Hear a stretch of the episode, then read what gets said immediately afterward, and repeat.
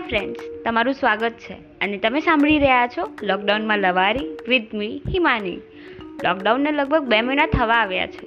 અને હવે તો કદાચ આપણને આદત થઈ ગઈ છે ઘરે રહેવાની. અને માસ્ક, સેનિટાઈઝર, ન્યૂઝ ચેનલ તો જાણે આપણી જિંદગીનો એક મહત્વપૂર્ણ ભાગ બની ગયા છે.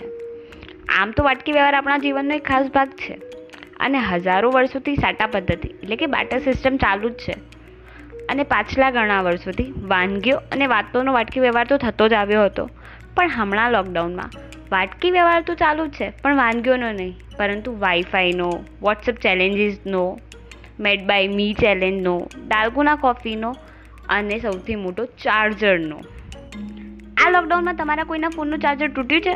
જો હા, તો મને તમારી ફિલિંગ ખબર છે. અને ના, તો હું કહું તમને, સાંભળો. ફોનનું ચાર્જર તૂટી જાય અને એક્સ્ટ્રા ચાર્જર અવેલેબલ ન હોય ને, તો શ્વાસ અદ્ધર થઈ જાય. અને પછી ફોનનું એક એક ટકા ચાર્જિંગ ખર્ચવામાં આપણો જીવ કચબચ થવા લાગે. તમને ખબર છે, મારી સાથે પણ કંઈક આવું જ થયું છે. હે ભગવાન, બધા અખતરા અને એડવેન્ચર મારી સાથે જ કેમ થતા હોય છે? તમને ખબર છે, મારા ઘરે ત્રણ ચાર્જર હતા અને ત્રણ ફોન છે. રેશિયો એકદમ બરાબર જ હતો. એક તો જીવનમાં હું આ પબજી અને ટિકટોકથી કંટાળી ગઈ છું. ભાઈ આખો દિવસ પબજી રમે, એટલે એને ચાર્જર જોઈએ જ.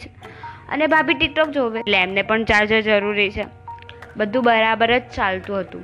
પણ પણ એક દિવસ મારો ફોન ચાર્જિંગમાં હતો અને ભૂલથી મમ્મીનો હાથ વાગ્યો અને મારો ફોન પડી ગયો નીચે. ડોન્ટ વરી ફોનને તો કંઈ ન થયું, પણ ચાર્જરનો કેબલ તૂટી ગયો. અને કેબલ પણ એવો તૂટ્યો ને કે રિપેર પણ ન થઈ શકે. અને પછી બચ્યા ત્રણ ફોન અને બે ચાર્જર તો આ નસીબ આટલું શાંતિથી થોડી જીવા દે. અને એક રાત્રે ભાઈનો ફોન ચાર્જમાં હતો અને મારાથી પડી ગયો. અને આ વખતે પણ ફોન સુરક્ષિત હતો, પણ ચાર્જર નહીં. અને પછી એક ચાર્જર અને ત્રણ ફોન.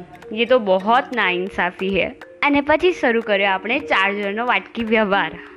ચાર્જરનો વાટકી વ્યવહાર રોજ જુદા જુદા પાડોશીઓ સાથે કરવો પડે. કારણ કે એકના એક પાડોશી તો રોજ ચાર્જર આપે જ નહીં. અને આ ચાર્જરનો વાટકી વ્યવહાર દસ દિવસ ચાલ્યો. અને પછી પાછી સ્થિતિ એ આવી. એક ચાર્જર અને ત્રણ ફોન. અને પછી ઉભરી આવ્યું મારું નવું ટેલેન્ટ.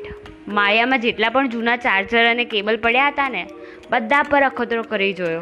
પણ મારું આ ટેલેન્ટ પર કામ ન આવ્યું. પણ હું છું ઠીક આશા ક્યારેય નથી છોડતી. એટલે નેગેટિવ તો વિચારવાનું જ નહીં.